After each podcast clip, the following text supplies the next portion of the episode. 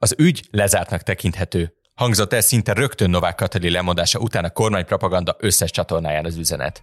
Bár ha más nem, az influencer tüntetés miatt ez az állítás akkor nem állta meg a helyét, kevesebb mint négy héttel a kegyelembotrány kirobbanása után mégis úgy fest, a közélet nagyon is túllépett a Fidesz eddigi legnagyobb bukásán. De mi történt azóta? A mai adásban összefoglaljuk a kegyelmi ügy utórengéseit. Elmondjuk, mit kell tudni Súlyog Tamásról, az új államfőről, megnézzük, milyen helyzetben hagyta a református egyházat Balogh Zoltán álmokfutása, megvizsgáljuk, hogy kell-e még egyáltalán vizsgáljuk Magyar Péter szavait, valamint utána járunk, mire számíthatunk a következő hetekben, mivel lökné be a kampányt a kormány és az ellenzék a hosszú február után. Ebben segít nekem Lengyel Tibor és Kacskovics Mihály Béla, a hvg.hu itthon rovatának újságírói. Sziasztok! Sziasztok! Sziasztok! Én Nagy Iván László vagyok, ez pedig a Fülke, a HVG közéleti podcastja. Tibi, Misi, nagyon szépen köszönöm, hogy itt vagytok, már rég, rég jártatok itt a fülkében. Hétfőn maratoni nappal kezdődött az országgyűlés tavaszi ülésszaka. Összetudnátok-e foglalni röviden, hogy nagyjából hogyan zajlott ez a tényleg csak nem 12 órás ülés a parlamentben? Valóban nagyon sűrű volt a hétfői ülésnap, igazából nagyon sok döntés is született, de semmi olyan nem történt, amire előre ne számítottunk volna, hogy történni fog mindenről tudhattuk előre, hogy mi lesz a szavazásnak, például a végeredménye. Akár a svéd NATO csatlakozás szavazásánál, akár az államfőválasztásnál ezek lefutott dolgok voltak. Egy kulcsszót dobnék be, pedofidesz. Tehát ezt azért ízlegessük, hogy elhangzott ez a kifejezés is, hogyha jól emlékszem Tóth Bertalan uh, szájából, de Gyurcsány Ferenc is igen-igen aktívan beszélt arról, sőt az egész ellenzéki térfél gyakorlatilag abból állt, hogy a kegyelmi botrányról volt szó. És nagyon érdekes, mert ez volt az első olyan alkalom, amikor Orbán Viktor szemtől szembe találkozott ezzel a kritikával, és nem tudta magáról lependíteni sehogyan sem, és itt a kormánykommunikáció ketté ágazott. Tehát volt eddig az a szál, amit uh, nyomtak a botrány kirobbanása óta, és főleg Novák Katalinék lemondása óta, hogy a jobb oldalon a hibáknak is van következménye, a bal oldalon a bűnöknek sincs, és erre jött rá Orbánnak egy tök gondolatmenete, mi szerint, hogy a baloldal az, az a pedofil simogató, a pedofil bújtató, és ezt az egészet abból vezették le, hogy Demszki Gábor főpolgármestersége alatt volt Vásárhelyi János 20 éven keresztül a Bicskei Gyermekotthonnak az igazgatója. Ez egy igen érdekes gondolatmenet, főleg annak tükrében, hogy ugye a Tarlós István vezette főváros tüntette ki, utána pedig az Orbán Viktor vezette kormány tüntette ki Balogh Zoltán felterjesztésére, a díjat viszont nem balogatta át neki, hanem Lázár János. De arra gondolom nem készült fel az ellenzék, hogy ezt vissza fogja kapni a házban. Erre nem lehetett fölkészülni szerintem. Tehát ez, ez a botrány, ez olyan egyértelműen látszott ráégni a Fideszre az utóbbi egy hónapban, hogy az ellenzék arra nem nagyon tudott volna egyáltalán sehogy felkészülni, hogy ezt, a, hogy ezt valahogy visszapendítik rájuk. És ez egy ez valószínűleg egy tudatos kommunikációs manőver lesz a Fidesz részéről, hogy visszatolják az egész botrányt az ellenzékre, és visszakényszerítik őket offenzívából defenzívába. Azt láttuk Orbán Viktor összes eddigi megszólalásának egy botrány kirobbanása óta, hogy védekezik. A saját táborát próbálja nyugtatni, és, és valahogy elmagyarázni, elmesélni nekik azt, hogy mi történt az elmúlt egy hónapban. Most először láttuk azt, hogy védekezésből kicsit támadásba megy. Hát nem agresszív, nem durva, de már kezdi visszatolni. Ennek azért még lehet köze ahhoz, hogy a gyermekvédelmi törvény módosítását azt majd hogyan találják, de erről majd még később fogunk beszélni. Ugye ez egész nap egy Orbán beszéddel, a hivatalos napi rend egy Orbán beszéddel indult, abban mi hangzott el, abban mi volt az attitűd, amit most képviselt a miniszterelnök? Orbán Viktor szerintem utoljára Márkizaj Péter nevének a kimondását kerülte annyira, mint most Novák, Katalin, mint, mint, mint most Novák Katalinét. Tehát Novák Katalin február 8-a óta, jó, nem 8-a, mert 8-án még csak a Sejem Zsinort küldte meg neki videóban, de február 10-e óta ő a távozó asszony, vagy a távozó elnök asszony azért tegyük azért Novák Katalin is kedveskedett neki egyet tegnap, tehát kirakott egy videót, amiben Orbán Viktoron kívül gyakorlatilag mindenki föltűnt, akivel ő kapcsolatba került az elmúlt években. De a lényeg az, hogy a beszédnek az első igen meghatározó része, ugyanúgy, hogy az évértékelőnél is, arról szólt, hogy valahogy a saját tábornak megpróbálja elmagyarázni, hogy mi történt. És nem mellesleg eltávolítani saját magától az egészet. Hát az, az korábban volt, az, az a pénteki rádió interjújában hangzott, hogy a kormánynak semmi köze nincs ez az egész, ez ami több ponton, csak... több ponton nem igaz, hát ugye a kegyelmi kérvények először az igazságügyi miniszterhez érkeznek, meg utána mennek fel a Sándor palotába, majd onnan térnek vissza megint az igazságügyi miniszterhez ellenjegyzése, úgyhogy ez így Ma ez... matematikailag többet van a kormánynál, Igen. mint nem a kormánynál. Igen. Még egy kérdésem lenne, azért nem csak a kegyelmi botrányjal próbálta heccelni, meg pedofideszezni az ellenzék a Fideszt a parlamentben, hanem volt másféle akció is. El tudnátok-e azt mesélni, hogy Alexei Navalnyi halálát hogyan próbálta bevinni az országgyűlésben, mint témát az ellenzék, és mi lett ebből? picit hátrébb lépnék ebből. Az összes NATO uh, tagállam, illetve Európai Uniós ország vezetői mind részvétüket nyilvánították Alexei Navalnyi családjának, hozzátartozóinak azok után, hogy ő elhunyt uh, nemrégiben Oroszországban. Ezt Orbán Viktorék nem tették meg. Sőt, mint a Szijjártó Péter arról is megfeledkezett, hogy amúgy találkozott a feleségével. Sőt, ugye az EU-s közös állásfoglalása, igen, igen, hogy igen, igen. szokás szerint a különböző Oroszországgal és orosz rezsimmel kapcsolatos dolgokat megint csak nem írta alá Magyarország, és így nem sikerült az egyhangú kiállást megfogalmazni. Tordai Bence hétfőn a parlamentben vezényelt egy egyperces uh, csöndet, uh, amire arra kért a képviselőket, hogy álljanak fel, és így róják le tiszteletüket Navalnyi előtt. Most ezt az ellenzékiek megtették, a kormánypártiak pedig nem. És uh, Személyes véleményem szerintem Rogánik részéről egy nagyon ügyes mozgás volt az, hogy felkészültek arra, hogy valami navalny kapcsolatban lehet, és odaraktak a miniszterelnök elé valamit, hogy valami reakciója legalább, legalább legyen rá. Így a miniszterelnök meg tudta köszönni a saját frakciójának, illetve a KDNP-nek is, hogy uh, hogy egy idézem, soviniszta mellett nem álltak ki. Ő azt hozta fel, hogy a grúz-orosz háború alatt a Navalnyi egyszer grúz patkányokról beszélt, megint csak személyes vélemény, de hogy a világ legbátrabb embere előtt egy tizenakárhány évvel ezelőtti uh, rossz elszólás miatt nem, áll, nem állnak ki a képviselők, az és ahogy Tibi kezdte az első válaszát, abban hangzott el valójában talán a legfontosabb aktus, ami megtörtént most a, az országgyűlésben az az, hogy hivatalosan is lemondatták Novák Katalin, magyarul elfogadták az ő lemondási kérelmét, és megválasztották az új államfőjét. Magyarországnak, Súlyog Tamást, az Alkotmánybíróság eddigi elnökét bontsuk két részes Súlyog Tamás történetét, vizsgáljuk meg először azt, hogy egyáltalán ki ő azért, amikor egy nagyon érdekes adat volt, és mi is megírtuk a pont hogy amikor jött a bejelentés, hogy Kocsis Máté rettetesen élvezte azt a 15 perc hírnevet, amit kapott, mert ember nem figyelt még arra, hogy Kocsis Máté mit mondott, most először igen, és látszott, hogy így szépen húzza is, mint egy ilyen, nem is tudom, X-faktor döntőben körülbelül a, a, a boríték kinyitását, és kinyögte, hogy Sülyog Tamás lesz az államfő, és a Google-ben egyszerűen kilőtt a kereséseknek a neve, mert, mert én azt gondolom, hogy még a rutinos újságolvasóknak sem biztos, hogy megvolt, hogy milyen tisztségből lehet ismerős ez a név. Úgyhogy azt el tudjátok-e mondani, hogy mit kell tudni Súlyog Tamásról, és most nem feltétlen egy portrét kérek, hanem az, hogy az ő kinevezésével mi a célja Orbán Viktornak az államfői tisztséggel, mi az az image, mi az a szerep, amit egy Súlyog Tamás karakterbe tud tölteni, ahhoz képest, ahonnan Novák Katalintól egy ilyen nagyon-nagyon előre tolt, nagyon exponált személyiségtől érkezünk mostanáig. Valószínűleg pont az ellenkezőjét. Tehát, és nagyon sokat jelez, hogy mindenkinek rá kellett keresni a Sőjog Tamás nevére, hiszen ez volt a cél valószínűleg, hogy egy minél kevésbé ismert magát, minél kevésbé eddig mutató embert találjanak, és pont ebből következik, hogy tökéletesen az ellentéte lesz Novák Katalin tevékenységének az, amit tőle fogunk látni. Erre már egyébként a beszédében is tett utalásokat, hogy ő milyen lesz, és látjuk, látjuk majd, hogy nem olyan lesz. És Tibi, már rá is tértél kis részben arra, amit másodszorra szeretem volna kérdezni. Mi derült ki Súlyog Tamás saját szavaiból az ő tisztségéről? Ugye ő is beszédet mondott, miután megválasztották. Szerintem Zsúlyog Tamásnak uh, három kulcs gondolata volt. Az egyik, hogy a magyarság európaiság nélkül nem értelmezhető. Beszélt a szuverenitásról, meg beszélt arról, hogy jóval átláthatóbb uh, kegyelmi rendszereket szeretne. Utóbbival kezdem, mert az a legegyszerűbb. Novák Katalin buktája után a Fidesz egész egyszerűen nem teheti azt meg, hogy a kegyelmi rendszeren nem tud alakítani, nem is akarnak alakítani, de hogy egy picit átláthatóbbá tegyék, picit érthetőbbé tegyék azt, hogy mi történik legfelül. A szuverenitást ismerjük, régi kormányzati téma, nem fecsérelném rá a szót, és a legfontosabb szerintem az, hogy a, hogy a magyarság európaiság nélkül nem értelmezhető. Súlyog Tamás nem az a karakter, akinek Orbán Viktor diplomáciai szerepet szánhat, legalábbis szerintem nem. Novák Katalinnak elég egyértelmű volt ebben a szerepet. Tehát ő egy nagyon nyugatos politikus volt, legalábbis így volt felbrendelve, felépítve. Ő volt az, aki találkozott Zelenszkijjel, más államok vezetőivel tárgyalt. Egész egyszerűen Novák Katalin egy jól felmutatható, kifelé is jól kommunikálható, az Orbán kormány bizonyos vitás döntéseit kifelé jól magyarázó szereplője volt ennek a rendszernek.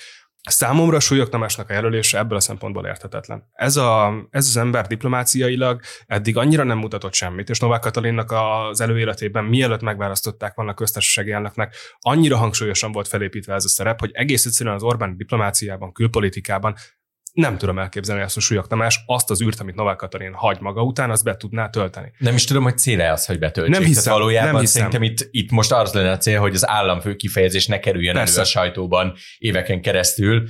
Nem tudom, hogy Súlyog Tamásnak most így első nem ugrik be, hogy van-e bajsza, biztos fog kapni az aláírásai miatt különböző kritikákat a tüntetőktől, de én nem látom, két dolgot nem látok. Az egyik az, hogy egyáltalán lenne neki szerepe a golyóstólon kívül. A másik, ami nekem felvetődött akkor, amikor az ő nevét benyögte Kocsis Máté, az az, hogy ugye a két lehetősége egy-egy törvény megtorpedózására az államfőnek, az az, hogy visszaküldje az országgyűlésbe, vagy alkotmánybíróság elé küldje vizsgálatra. Gyakorlatilag ezt a másodikat, ezt kb. le is tudhatja Orbán Viktor azzal, hogyha valamilyen kétes kérdést küld föl aláírásra, és akkor utána majd kritizálják emiatt, akkor azt tudja mondani, hogy hát egy alkotmánybírósági vezető az csak fogja tudni azt, hogy alkotmányos-e az, amit aláír. Ettől függetlenül Súlyog Tamásnak valószínűleg meg lesz az a szerepe, hogyha valami olyan uh, elfogadott törvény érkezik hozzá, ami komoly társadalmi ellenállást vált ki. És erre, az, erre láttunk példát Ádár Jánosnál is, Novák Katalinnál, és Novák Katalinnál azt hiszem legutóbb Lázár János kastélytörvénye hasalt el. Van arra példa, hogy egy köztársasági elnök, hogyha azt látja, hogy van némi társadalmi felzúdulás, vagy gazdasági körök zugolódnak, akkor azért visszaküldi elsőre, aztán másodjára már valószínűleg alá fogja írni. Nekem mondom, a súlyok jelölésében az a, a meg megválasztásában az a legérdekesebb, hogy ezzel az Orbánnak a, a, a diplomáciáját, külpolitikáját kell egy picit újra gondolnia, újra struktúrálni, hogy ki lesz a Szijjártó Péter mellett, akit külföldre fel tud mutatni, és akit nyugat felé is fel tud mutatni. Itt Az egészen biztos egyébként, hogy az ilyen mosolyoffenzívákat, amiket a Novák folytatott, Igen. most már nagyon durván átlátnak rajta. Tehát ha most kinevezi, nem tudom, Navracsics Tibort European Good Guy-nak, Igen. akkor nagyon nehezen lesz elhihető, hogy ő, ő egy szuverén szereplő ebben a rendszerben. És bocsánat, itt hoznám be Varga Juditnak a bukását is. Tehát, a, gyakorlatilag Varga Judit is ugyanez a karakter lett volna, aki kifelé jól kommunikálja a magyar kormánynak a különféle döntéseit, és könyököl a, a, a, az európai porondon, új pártcsaládban, az európai parlamentben, és mindenhol máshol most az ő helyére érkezik Deutsch Tamás. Ez egy nagyon durva downgrade. Igen, mert ugye az is fejleménye az elmúlt hétnek, hogy Dajcs Tamás lesz az EP lista vezető, de azt gondolom, hogy ez nagyon másról nem szól, mint hogy hogy az EP-s helyezkedés az azon fog múlni, hogy Orbán Viktor milyen díl tud ütni Giorgia Melonival, és ha nem sikerül, akkor ugyanabba a pária szerepbe teljesen mindegy, hogy mosolygós és nyelveken beszélő fiatal nőt küldünk, vagy Dajcs Tamás, aki minden szinten ennek az ellenkezője. Úgyhogy Nem. ez a volna rázad a fejed. Szerint, szerintem nem, mert hogy Varga Judit egy sokkal jobban eladható karakter lett volna Melóniek pártcsaládjában, Nem, és azt sokkal mondom, hogyha, magasabb azt mondom, hogyha mutatott volna. kikerülünk abból a helyzetből, hogy legyen párcsaládja a Fidesznek, hogyha Igen. most ugyanez a párja helyzet marad, ahogy most vannak, abban a szerepben fantasztikus Dajs Tamás. Én ezt szeretném persze. elmondani, ezt a fun fact Én voltam kint Strasbourgban, aztán 21 novemberében, és, és végigkövettem egy plenáris ülést, és arra emlékszem, hogy nyilván lemegy az összes frakciónak a megszólalása, és akkor utána jönnek a futottak még kategória a Fidesz, és, és akkor Dajcs Tamás kiállt, és valami olyan, olyan eszményi bullshit nyomott le, de hogy így érintőlegesen nem volt köze az aznapi témákhoz, és nagyon jó volt hallani azt, hogy a szinkron tolmácsoktól fut be a fordítás, és ilyen, ilyen mexikói hullámszerűen röhögött fel a sajtószoba arról, hogy, arról, hogy hogyan interpretálta az EU-s történéseket, de nyilvánvalóan az EP-s dolgokról majd még más adásokban a jövőben fogunk foglalkozni. Nem hiszem, hogy ebben Dajcs Tamásnak baromi sok teret szánnánk, de azért majd az ő nevét megemlítjük még a mihez szalatás véget ott is. Viszont most haladjunk tovább a kegyelmi botrány ugye nyilván a mai adásnak a felütése, illetve ennek a lecsengése, és ennek két mellékszála van, amit még mindenképp meg kell ma vizsgáljunk részletesen. Az egyik az Balogh Zoltán és a Református Egyház című mellékszál. Misi, azt el tudnád mondani, hogy hogyan is zajlott végül az, hogy ő tulajdonképpen nem mondott le, majd lemondott, de nem teljesen, vagy nem arról, vagy nem mindenről. Hogyan nézett ki a Novák Katalinék lemondása utáni hét Balogh Zoltán körül? Próbálok nagyon rövid lenni, de ez egy nagyon hosszú monológ is lehetne, hogy Balogh Zoltán mozgása számomra a legérdekesebb ebben az egész sztoriban, mert hogy ő még akkor sem mondott le, amikor a Rogánék már beindították azt a kampányt, hogy a jobb oldalon már, a jobb oldalon a hibáknak is vannak következménye. Ahogy most tudjuk, ez az egész jelenlegi sztori a Balogtól indult. Ő volt az, aki a Novák Katalinnak a nyakára járt, hogy már pedig K. Andrét el kell engedni, és Novák Katalin tanácsadójára hallgatva tény és való kegyelmet adott ennek az embernek. Balogh Zoltán először Novák Katalinek lemondása után azt hiszem, hogy három nappal összehívott egy esperes, illetve főgondnoki értekezletet a Magyarországi Református Egyház zsinatának épületében.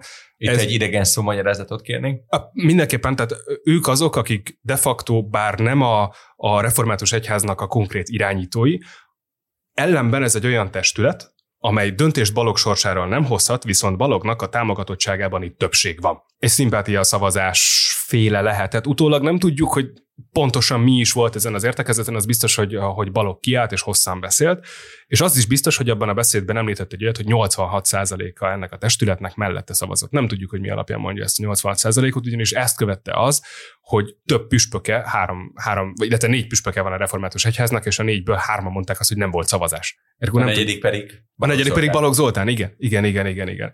Viszont a református egyházon belül az látszott, hogy Balog maradása egy olyasféle felzúdulást indított el, tehát hogy a, a református egyházon belül is egyre többen kezdték azt kifogásolni, és itt most ne vezető szerepben lévő emberekre gondoljatok, hanem hívekre, lelkipásztorokra, presbiterekre, átlagemberekre gondoljatok, akik körében komoly felzúdulást keltett az, hogy egyrészt az, az ahogyan az állam és a, a, az egyház összefonódik, másrészt az, ahogyan ezt Balogh Zoltán felhasználta.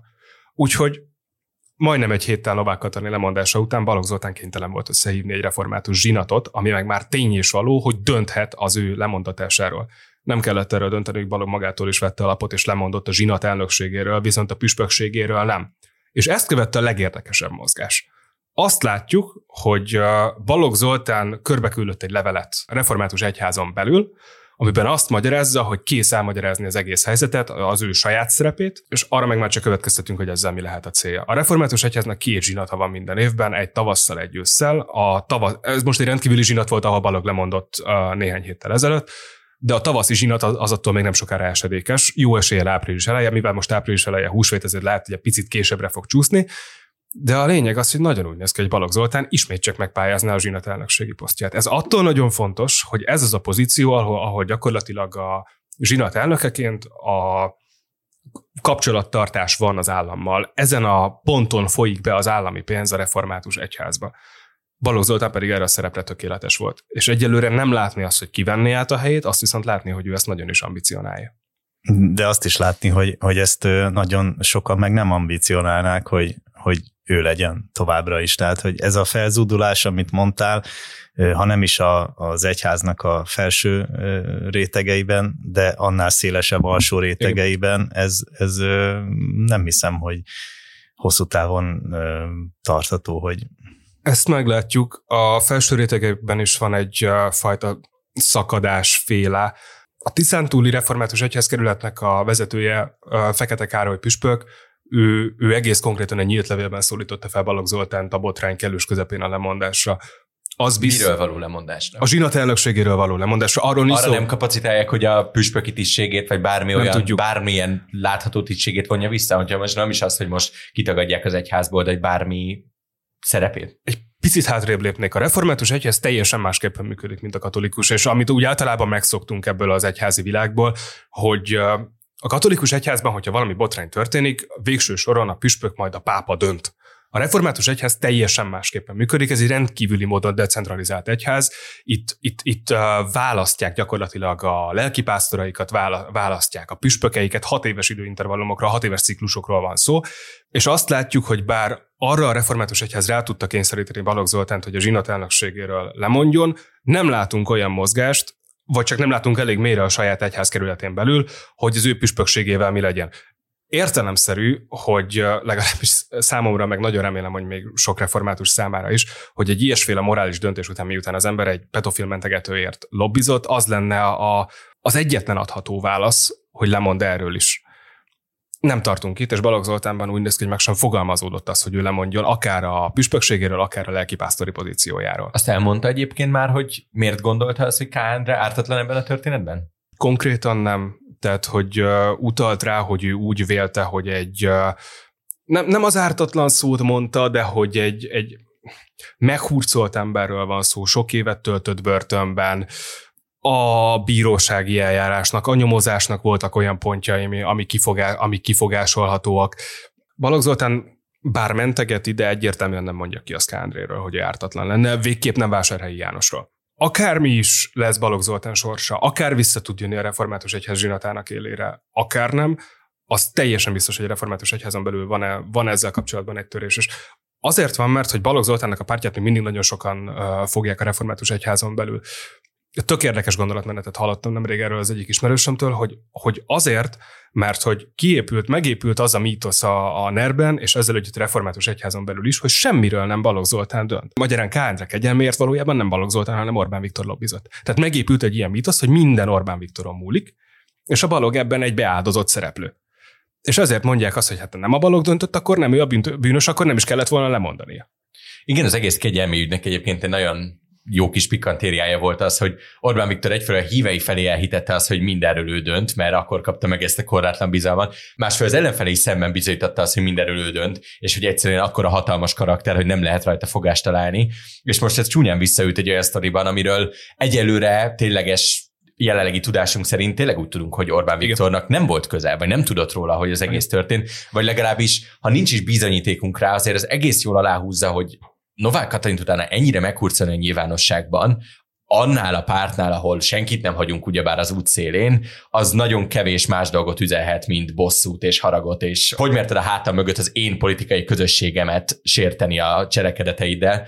Úgyhogy ez érdekes, ez visszaköz az egyházon belül is. Viszont szintén maradunk a témánál, és maradunk a másik mellékszálánál a kegyelmi ügynek, ami Orbán Viktorhoz kapcsolódik, mégpedig Magyar Péter és az ő kirohanásai most már alig ha kell őt bemutatni, de azért elmondom, hogy Varga Judit exféréről beszélünk, aki több állami cégben töltött be vezető tisztségeket, diákhitelközponttól elkezdve mindenféle igazgatósági pozíciókig. És amikor Novák Katai lemondását követően egy nappal ő a Partizánban gyakorlatilag hitálalt mindenről, Rogán Antaltól Orbán Viktorig, hogy családi KFTV varázsolják az országot, hogy Rogán Antal csinálta ki gyakorlatilag az ex-feleségét, és ő az egész történetnek a, a rossz fiúja, ugye a Richelieu-je, ha jól emlékszem, ezt használta. És akkor azért mindenki feszülten követte a fejleményeket, legalábbis a sajtó eléggé odafigyelt arra, amit mondott. Ha nem is feltétlenül azért, mert újdonságokat mondott volna, hiszen nagyon sok dolgot abból, amit, amit ő mondott, oknyomozó újságírók már rettentő jól felfejtettek, hanem mégiscsak azért, mert ő egy, egy NER belső köréből származó valaki, aki nyíltan kibeszélt szembe ment ezzel a rezsimmel. A Partizán interjú óta eltelt kettő és fél hét.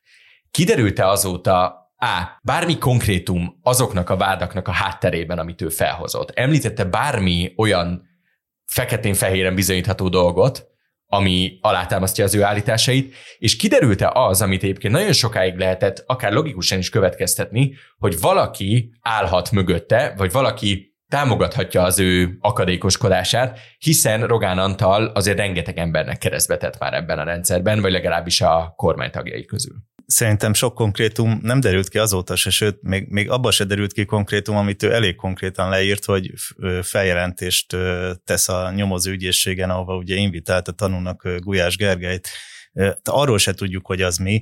Persze mi mindenki igen figyelemmel kíséri, amit mond, de szerintem nem sokan várnak tőle túl sok konkrétumot ezek után, mert ha két és fél hét alatt nem sikerült mondani semmit, meg igazából már abban a Partizán interjúban se, ahogy mondtad, nem csak újat tudtunk meg, bulvár kíváncsiság, hogy ő vajon ma mit szólal meg, vagy hol fotózza magát éppen, vagy most, most már nem tudom, öltöző szekrény előtt fotózkodott legutóbb, de... Szerintem egyet megtudtunk a Partizán interjúból is, illetve a friss Telexes interjúból is, és a Magyar Hangos interjúból is azt, hogy az utóbbi 14 évben a, azok az oknyomozó újságírók, akiket az előbb te is említettél, igen-igen jól végezték a munkájukat. És hogy ez a rendszer úgy néz ki, hogy pontosan úgy működik, ahogy, azt, ahogy ezt a képet megrajzolták róla az utóbbi időben, és Rogán Antalnak pontosan az a szerepe, és ezt így látják a rendszernek a résztvevő is, és a rendszer, rendszeren belül mozgó figurák, mint például a Magyar Péter, a, a, ami, amit róla sejtettünk, de biztos tudásunk eddig nem volt róla. Magyar Péterrel kapcsolatban pont ma kedden, amikor ezt az adást rögzítjük, akkor uh, írta meg azt hiszem, hogy a 444, hogy, hogy, hogy pártalapításon töri a fejét, és, és felmerül Simicska Lajosnak a neve is, majd ezt utána Magyar Péter igen-igen gyorsan cáfolta. Igyekszem a lehető legfinomabban és piszibben megfogalmazni. Nem tudom, hogy mennyire van szükség még egy olyan pártra, ami kiábrándult fideszesekre elő. Magyar Péter megrajzolt egy törésvonalat a Fideszen belül, egy, egy Rogán Antallal szemben felálló ellenzéket, majd utána közölte a, azt hiszem, hogy a Telexes interjúban, hogy ő, ő a, a korábbi interjúiban némileg rosszul lőtt rogára, és hogy ő nem is rogára akart lőni, először csak ki kéne már találni, miről akar beszélni. Szerintetek a pártalapítás az, az komoly mondat tőle? Magyar Péter mozgásában számomra egyértelműen következik az, hogy igen. Tehát korábban azt mondta a partizános interjúban, hogy nagyon nagy butaság volna a részéről, és bocsánat, most nem tudom szó szerint idézni, hogyha belépne a pártpolitikai térbe, de az azt követő megszólalásaiban, Facebook posztjában pedig arra állt rá, hogy ez az ellenzék totálisan alkalmatlan bármire is. És nagyon finoman elkezdte saját magát átpozícionálni, mint hogyha ő ezt ambicionálna. Aztán, hogy ebből lesz-e bármi, és végképp, hogy a választások előtt ebből tud-e bármi lenni, vannak kétségeim. Egy mondattal azért azt még tisztázzuk, hogy a Fidesz gyakorlatilag egy percig nem vette komolyan Magyar Pétert. A nevét nem mondta ki senki. Nem, nem, nem, nem, nem. A megafon volt ráállítva az elején, ugye itt a Magyar Péter is felhozta, és mindenhol lejött hírként, hogy 10 millió, 20 millió, 30 millió forintot költöttek. meg azt hiszem költöttek csak arra, hogy Magyar Péterrel kapcsolatos videókat szponzoráljanak a, a Facebookon és más social médiákon, de a Megafon azért szerintem azt érdemes itt tisztázni, hogy a Megafon nyilvánvalóan nagyon-nagyon fontos eleme a kormányzati kommunikációs gépezetnek, de azt is észre kell venni, hogy a Megafon egy egészen másik térben mozog, mint ahol az idézőjeben rogáni propagandáról beszélünk. Tehát a köztévé akikhez eltalál, azok nem fognak az interneten szembejönni a Partizán interjúval Persze. és Magyar Péter nevével mm, és Facebook igen. posztjaival, akinek a Facebook feedje olyan algoritmuson van, hogy politikai tartalmakat dobjon, annak viszont szembe jöhetett Magyar Péter, azoknak kellett csinálni egy olyan papagáj hadjáratot vele szemben, ami majd szépen megmagyarázza a fényes homlokú kerekszemüveges influencerek szavaival, hogy, hogy ő miért is még, mégiscsak egy, egy áruló. De hát ez a kulcs, tehát hogy Magyar Péter nem azért támadták, mert politikai kihívást láttak volna benne, hanem azért, mert baromi nagy volt az elérése. Tehát az, hogy a, a partizános interjú most per pillanat nem tudom pontosan, hogy hány kattintás. De bőven millió fölött. De bőven millió fölött, tényleg egy millió hét volt azt hiszem az utolsó adat, amit láttam belőle iszonyú sokan látták ezt az interjút. Ez, ez, ez tényleg közbeszédnek a, a tárgya volt. Fideszes körökben is tudom, hogy beszélgettek róla. Valahogy a saját tábor felé a, nem az, hogy meg kellett magyarázni, mert ez nem az a szint, amit meg kell magyarázni, de egész egyszerűen hitelteleníteni kellett. Így van, és ugye ez az, amit már Ágoston is mondott a fülkében két héttel ezelőtt, be fogom tenni annak az adásnak a linkjét a leírásba, hogy, hogy egyszerűen, hogyha offenzíva van, akkor kell egy védekezés vagy ellentámadás, tehát ez valahol egy, valahol egy logikát követ, de azért az érzékelhető Pláne ebben a fázisban, hogy, hogy Magyar Péterem már nem igazán aggódnak a Karmelita korostorba járó emberek. Menjünk viszont tovább, most eddig foglalkoztunk azzal, hogy mi történt a múltban, közelmúltban, most foglalkozunk azzal, ami a közeljövőben jöhet. Szó is volt róla már az adás elején, hogy a Fidesznek volt egy ígérete, mégpedig a gyermekvédelmi törvény szigorítása, és ez esetben a, a, a cselekménye magával jobbról-balra mindenki egyetértett, aki nem látta, ott volt a százezres influencer tüntetés csak ennek az ügynek a felszínen tartására. Itt azért a kérdés valójában úgy hangzik, hogy mindent összevetve, amit most tudunk a tervezett gyermekvédelmi törvény szigorításról, mennyire fog annak eleget tenni a kormány, amit például a tüntetése is követeltek, hogy valóban jobban odafigyeljenek például az állami intézményekben, szociális intézményekben a gyermekek biztonságára, és mennyire lesz inkább arról szó, ami a gyermekvédelmi törvény 1.0-nál, also known as homofób törvénynél volt, hogy valójában fognak egy választási kampányfegyvert, és, és nekiállnak megint a féktelen buzizásnak gyermekvédelem címszó alatt három hónappal a kampány előtt. Biztos, hogy az utóbbi lesz erősebb, de szerintem valamennyire meg kell felelni majd az első kívánalomnak is. Lehet, hogy csak ez írott szó marad, és nem lehet majd betartani, vagy nem lesz tőle jobb a rendszer belátható időn belül, de szerintem muszáj lesz néhány olyan pontot berakni ebbe a jogszabálycsomagba, ami, ami legalább ez irányába mutat. Pont hát azért, máskülönben hogy... ugye nem is lehet odaadni, mert az ellenzék szapulása az egy nagyon fontos eleme volt a homofób mm. törvénynek eredetileg, hogy hát nem szavazták meg a gyermekvédelmi törvény, hát nyilván mert tele volt politikai kirekesztéssel, tehát nyilvánvaló, hogy ha most, ha most oda tesznek valamit, amiben benne van egy tényleges szigorítás, nem tudom, pszichológiai átvilágítás a gyermekotthonok vezetőinél, és azt nem szavazza meg az ellenzék, most azt jótékonyan elhallgatva, vagy mellette nem tudom, mágiára tűzhetjük a homoszexuálisokat, a Kossuth téren benne van, akkor onnantól ez egy dupla kampányfegyver. Ez az átvilágítás, ez tök fontos, amit mondtál. Ezt Orbán Viktor említette, hogyha jól emlékszem már, tehát nem, nem csak, is igen, tehát a, a rádióban erről már volt szó, és hogy uh, ott is volt egy, volt egy tök érdekes uh, szókapcsolata benne a szexuális devianciák alapján történő átvilágítás. Picit konkretizálják már nekünk azt a fideszesek, hogy mit tekintenek szexuális devianciának. A mi hazánk ebbe tud segíteni. De inkább ne. A, Igen, szóval ezt jó lenne tudni, de... Homoszexualitásról van szó? Tehát ez konkrétan azt fogja jelenteni, hogyha meleg egy igazgató, akkor ő nem lehet igazgató? Most, tehát ez, ez akkor most mit jelent? Az eddigiekből kiindulva ezt fogja jelenteni, Gyanús. gyanúsan, amit mondjuk nem tudom, hogy, hogy hogy lehet megmagyarázni a jog nyelvén, vagy, vagy akár Brüsszel előtt, tehát ez a, a munkavállalás elől elzárnának valakit azért, mert meleg, és, és ugye akkor már rögtön benne van, hogy ja, hát ha meleg, akkor lehet, hogy pedofil is, ha még nem, akkor majd lesz, vagy nem. Tehát, hogy ez, ezt nem látom még, hogy ez hogy lesz, de valószínűleg a hangulati elem az ez, ezt kívánja előkészíteni. És ugye bár három éve erre épül a kommunikáció, Igen. hogy összemossák a, a pedofiliát a homoszexualitással. Bocsánat, még ehhez annyit, hogy azért azt se felejtsük el, mert már, ahogy mondtad, ez a történet nem új. Tehát az összemosása a LMBTQ közösségnek, a, melegeknek a, ezekkel a pedofil dolgokkal, pedig senki nem mutatott, és mert nincs is, olyan statisztika, ami azt mutatná, hogy mondjuk a heteroszexuálisoknál nagyobb arányban pedofilok a melegek. Ilyen nincs. És, és, és azt is tudatosan mossák össze. Most ebből a mostani helyzetből kiderült, hogy a, a, ha mondjuk egy ténylegesen pedofil bűnözőt, vagy azt mentegető embert ö, ö, kegyelemben részesítenek, vagy ebbe közben járnak, az, az ugye az lett van mondás, hogy az egy hiba.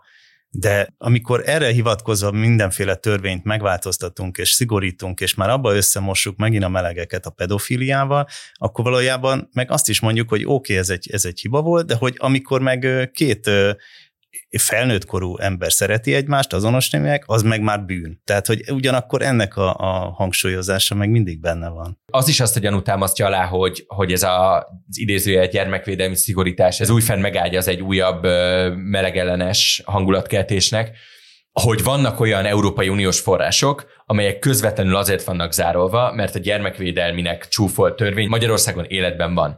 Na már most, hogyha a kormány hoz egy újabb szigorítást, ami nem hogy eltávolítja a korábbi homofób passzusokat, hanem esetleg rá is húz, az egyszerűen aláhúzza azt, amit eddig sejtettünk, hogy ezek a pénzek el vannak engedve, mert egyszerűen annyiban jobb kampánytőke a Fidesznek az, hogy tud ilyen témákat forgatni, hogy megéri azt a nem tudom mennyi, most ezt nem tudom konkrétan hány tíz milliárd vagy hány milliárd eurót inkább brüsszeli széfekbe hagyni, mint sem, hogy elveszítsenek egy ilyen erős kommunikációs üzenetet, ami azért egy elképesztően groteszk képet fest arról, hogy valójában hol van a politikai értékrendje a rendszernek a kampányolás szintjén. Mikor várható ez a törvénymódosítás? Arról tudunk-e valamit? Hát ezt egy, egyre nehezebb. Tehát ha tegnap kérdeztél volna, az kicsit biztosabb lettem volna benne, most már egyre kevésbé ugyanis úgy volt, hogy ezt már hétfőn benyújtják, és kedden talán meg is szavazhatják. Tehát a, a tavaszi ülésszak legelejére időzítették volna. Össze is hívtak egy bizottságülést hétfőn délelőttre, ezt vasárnap este hívták össze, majd hétfő reggel nyolckor le is mondták és ennek a bizottságülésnek már a napi rendjén lett volna, meg már szövege, pontosabban a címe megvolt ugye a, a javaslatcsomagnak, és ezt tárgyalta volna a bizottság azzal, hogy már kedden akkor lehet róla szavazni, ehhez kellett volna egy ilyen sürgős tárgyalást kérni, de ez is terve volt. És akkor ehhez képest be se nyújtották. Nem is volt róla bizottságülése, és nincs is róla tárgyalás és úgy néz ki, hogy ez a március 4 ülés előtt nem is nagyon valószínű, hogy, hogy egyetem benyújtják és megismerjük. És most már azt is tudjuk, hogy miért nem. Azért nem, mert a Fidesz frakció elárulta, ami magam is meglepődtem, mert megkérdeztük, hogy mégis mi az oka annak, hogy a tervekkel ellentétben ez mégse került elő, vagy került be a parlament elé, Hát az az oka, hogy még át kell dolgozni, vagy csiszolni kell, ahogy fogalmaztak azért, hogy alkotmányos szempontból megfelelő legyen. Azt a rémisztő megállapítást kell, hogy tegyem ezután, hogy ezek szerint volt egy változat, amit majdnem benyújtottak, de tökéletesen nem volt megfelelő a alkotmányossági szempontból, Mondjuk ilyet is láttunk már, és bevállalták.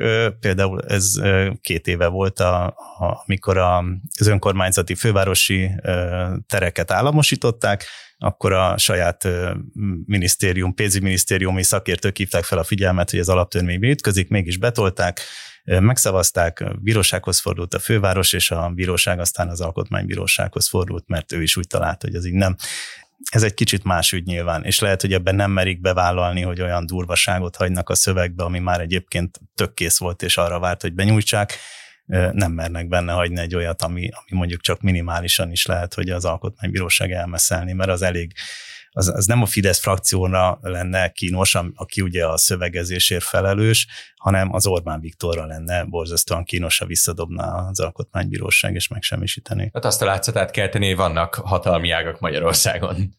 Igen, például ez egy, ez egy valós veszély lenne, igen. három hónap van hátra, bő három hónap van hátra a választásokig. Nézzük meg még két kérdészárásként. Az egyik az, hogy mennyire sikerült szerintetek, sikerült-e egyáltalán az ellenzéknek politikai tőkét kovácsolnia az elmúlt hónap eseményeiből, vagy azok a szavazók, akik most hirtelen kiábrándult fideszesek kiváltak, azok, azok ott találják magukat, hogy nincs hova becsatornázni ezt a kiábrándultságot. Kezdeném onnan, hogy szerintem a Momentum marha jól startolt rá erre a témára. Tehát ők elkezdtek a, meg hát főleg Donát Anna a legelején elkezdett nagyon hogy mondjam, átélhető üzeneteket megfogalmazni a választók felé, majd nagyon gyorsan szembesültek egy olyan, egy olyan kihívással, mivel korábban még soha, hogy nem ők a legerősebb hang ebben a felháborodott térben, hanem a civilek, meg az influencerek. És hogy, hogy nem, ez a társaság egész egyszerűen kifogta az, az ellenzéki pártok vitorlájából a szelet. Elég megnézni ezt, hogy hányan voltak az influencer tüntetésen, és hányan voltak a, a múlt vasárnapi ellenzéki pártok által megszervezett tüntetésen. Azért azt is nézzük meg, hogy mi volt az üzenet. Teljesen. Nézzük meg az persze. üzenetet. Tehát influencer tüntetés, odakint most szörnyek járnak. Ellenzéki tüntetés, közvetlen államfőválasztás a, bocsánat, azért az ellenzéknek a javára legyen írva, tehát ő, ők, ők voltak azok, akik a vasárnapi tüntetésen emlékeztek rá, a, a, konkrétan Fideszes pedofil hálózatról beszélt, ami azért egy nagyon durva és nagyon erős kép, nagyon későn álltak vele elő. Ebben a, ennek, a, ennek a képnek lehet kritikáját találni, lehet azt mondani rá, hogy nem úgy igaz, ahogy azt ők állítják, ez attól még egy nagyon erős kép, és hogyha ezt korábban kezdik el erőteljesen kommunikálni, és itt jön a másik, hogy összehangoltan kommunikálni. Tehát nagyon sokat késett az ellenzék azzal, hogy közösen együtt lépjen fel. És oké, okay, a jobbikot a képletből már ki tudtuk venni, ők teljesen külön úton járnak. Az LNP az utóbbi a néhány hónapban teljesen külön úton jár, de még mindig ott van, bár legyen bármi így gyenge, ott van a párbeszéd, ott van a Momentum, ott van a szocialista párt, ott van a, az ellenzék legerősebb pártjának, aki kiáltott DK, hogy, hogy nem, ott tartunk, hogy négy párt nem tudott közös üzenetet megfogalmazni. Tovább megyek, hogyha már egyszer államfőválasztásról beszélnek, nem tudtak közös köztársasági állnak jelöltet kiállítani. Annyiban vitatkoznék azért veled, hogy szerintem ez a fideszes pedofil hálózatos baromság, ez azért is egyébként bődületes hülyeség akkor, hogyha együtt mondják, akkor meg még hangos hülyeség is. Mert azt láttuk a 22-es kampányban, hogy az ellenzéki szavazótábor, vagy bármi, ami abból maradt, az nem azt várja, hogy a Fideszt a saját játékában verjék meg. Ott volt a Márkizaj Péter, aki nekiállt különböző fideszes politikusok szexuális orientációjával foglalkozni. És nekiállt, aztán nem mondott semmi konkrétat. És nekiállt mindenféle ugyanolyan ócska dolgot mondani, mint amit a kormány kommunikáció mondott az ellenzékről, és nagyon-nagyon jó eredménye lett az emlékeim szerint. Szerintem a probléma oda vezethető vissza ebbe az egészbe, hogy nem is feltétlen kivette a szelet a vitorlájából az ellenzéknek a dolog, hanem hogy egy normális demokratikus ellenzék létezése mellett nincs olyan, hogy egy tüntetés szervezői megmondják, hogy ti már pedig ide nem jöttök. Mert egy normális demokratikus ellenzék létezésénél az az elvárás, hogy az a politikai párt, az hallgasson meg téged, hallgassa meg, hogy te mit akarsz, és legyen ő az a platform, ahol a te üzeneteid eljutnak a döntéshozók asztalához. De miután ez a bizalom, ez mind olyan nem létezik, és minden megtett ennek érdekében az ellenzék, hogy ne létezzen, valójában a mostani helyzetben semmit nem tudott volna tenni az ellenzék, azon kívül, hogy hallgat azokra, akik ezeket a tüntetéseket szervezik, és megpróbálja valahogy felvenni a fonalat, és nem nekiállni, lepedofilozni a Fidesz, mert baromira nem erre van igény. Nézd meg azt a száz nem tudom hány ezer embert, akit satszolunk, hogy kint volt a tüntetésen. Szerinted azoknak az embereknek arra volt igénye, hogy le legyen pedofilozva a Fidesz? Nem, tehát nincs köztünk vita, azt hiszem, picit félreértjük egymást. Én annyit mondtam, hogy az ellenzéki pártok nagyon későn jöttek arra rá a botrány kirobbanása után, hogy ez egy olyan pont, ahol meg lehet fogni a Fideszt, ahol lehet nagyobbat mondani a Fidesznél, ahol lehet támadni a Fideszt, és hogyha ezt külön-külön teszik meg, akkor ez a támadás egész egyszerűen elaprózódik. Hogyha közösen csinálják, akkor talán nem, talán át lehet belőle, belőle valamit vinni. És ne felejtsük, tehát két választás jön. És két választás előtt az, ellen, az ellenzéki pártok politikai stratégiájának nincs annyi agyuk, hogy felfogják azt, hogy ezt vagy együtt csináljuk meg, vagy sehogy nem csináljuk meg, mert nem tudjuk külön-külön. És nagyon későn jöttek rá erre, bántóan későn. Hát meg azért még mindig azt látjuk az ellenzéki kampányon júniusra, hogy, hogy kormányt akarnak váltani az EP és önkormányzati választáson. Igen. Tehát, hogy, hogy ez még mindig nem lett nagyon eltalálva ez a narratíva. Nézzük meg az utolsó kérdésünket már. Látjuk azt, hogy belpolitikai szintéren valószínűleg ez a gyermekvédelmi ellentámadás lesz az, ami tematizálni fogja a fideszes kommunikációt. Láttuk azt is Orbán évértékelőjében, hogy az EP választás szintjén az lesz a mondás, hogy Európának európai alternatíva kell, és nem brüsszeli öltönyös, ez a klasszikus elitellenes populista mondás, mert egyszerűen a Melóniek párcsaládjába említettük már valahogy be kell kerülni, egyszerűen a putyinista magyar hangként nem lehet ezt megcsinálni. Meg kell ütni azt a hangot, amit Meloni vár, amit Kaczynski vár, amit még az is lehet, hogy Marine Le Pen vár. Viszont itt van még az önkormányzati választás, ahol meg még kevesebbet tudunk a Fideszről. Azt látjuk, hogy sok pénz nincs szétszórni, ugye a klasszikus burgonyazsákos megoldásra, hogy meglegyenek a polgármesterek, és még kevésbé látjuk azt, hogy kit indítanak, és mikor indítják el Budapesten. Egyelőre mit tudunk erről? Van-e bármilyen konkrét információnk arra, hogy mivel készül a Fidesz? És van-e bármilyen esély arra, hogy a mostani helyzetből leváltsák Karácsony Gergelyt. Számomra az volt döbbenetes, hogy az Orbán évértékelőben egy árva hang nem hangzott el a, arról, hogy itt most június 9-én amúgy lesznek önkormányzati választások is. Méghozzá több mint 3000 településen, tehát ami úgy picit érinti azért a lakosságot. Egy szó nem volt. Nem, hogy a főpolgármesterről jelöltről nem volt szó, arról se, hogy önkormányzati választások vannak. Tehát ez vagy azt jelzi, hogy és valószínűleg azt jelzi, hogy ennyire nem fontos a Fidesznek a, az önkormányzatiság, a, a, ez a választás, még úgyse, hogy rengeteg saját ö, polgármester jelöltje lesz. Hát az biztos, hogy az önkormányzatiság, és szerintem ezt nagyon jól fogalmaztad meg, hogy az önkormányzatiság az ebben a rendszerben mint olyan leépült, de én még mindig nem látom azt, hogy Budapest azért azért, amit láttunk, hogy gyakorlatilag egy évre előre elindult a karácsony ellenes kampány. Hát emlékezzetek vissza, tavaly augusztustól decemberig másról nem volt szó, az idióta gazos fotópályázatos metropolos baromságtól elkezdve a különböző pártfinanszírozási dolgok felhánytorgatásáig minden arról szólt, hogy ezt a város, mint koronaixet vissza akarja kapni a Fidesz, most pedig nyilvánvalóan a botrány árnyékában egyértelműen, de ámlok 2024-ben ez egy másodrendű problémának tűnik. Nem véletlenül szerintem is egy picit túldimenzionáljuk azt, ami a, a fővárosban történik, és picit túlságosan erre figyelünk. A Fidesznek más problémái kezdenek lenni. Tehát az, az látszik, hogy az akkumulátoriparról szóló kérdéskört azt nagyon nem sikerült átkeretezniük úgy, hogy az a saját választóik számára is eladható legyen, és ebből nagyon konkrét bajaik tudnak lenni. Elég ránézni Debrecenre, ahol egyre láthatóbb az, hogy megjelenik egy ellenzéki alternatívája a jelenlegi Fideszes vezetésnek, és hogy mondjam, Debrecen azért valószínűleg sokkal jobban fájna a Fidesznek, hogyha elvesztenék, mint, a, mint, hogy, mint az, hogy Budapestet nem szerzik vissza. A Budapestre picit visszacsatolva, persze foglalkozunk ezzel is. Kubatov Gábor korábban egy, azt hiszem, hogy inforádiós interjúban azt mondta, hogy 50 nap elég lesz arra, hogy a saját jelöltjüket majd felépítsék. Na most ez az interjú, ez még a kegyelem botrány előttről származik. Gyanús, hogy ez az 50 nap ez egy picit karcsú lesz. Már akkor is gyanús volt, amikor Kubatov ezt mondta, most még gyanúsabb.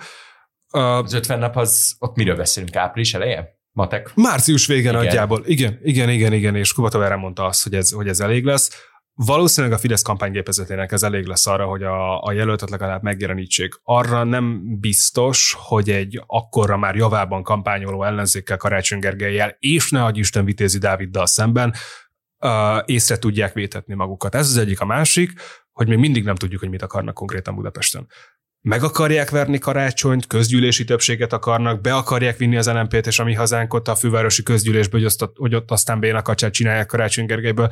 Én azt gondolom, hogy mindezt majd akkor fogjuk látni, amikor megnevezik a jelöltet, ami tehát tippelgethetünk, mondhatjuk, hogy Wintermantel Zsolt, mondhatjuk, hogy ez éppen kedden Facebookra visszatérő német Balázs vagyok lesz majd a jelölt. Nem tudjuk, de valószínűleg a jelöltnek a személye be fogja árazni majd az egész kampányukat, illetve azt is, hogy mit gondolnak erről a városról.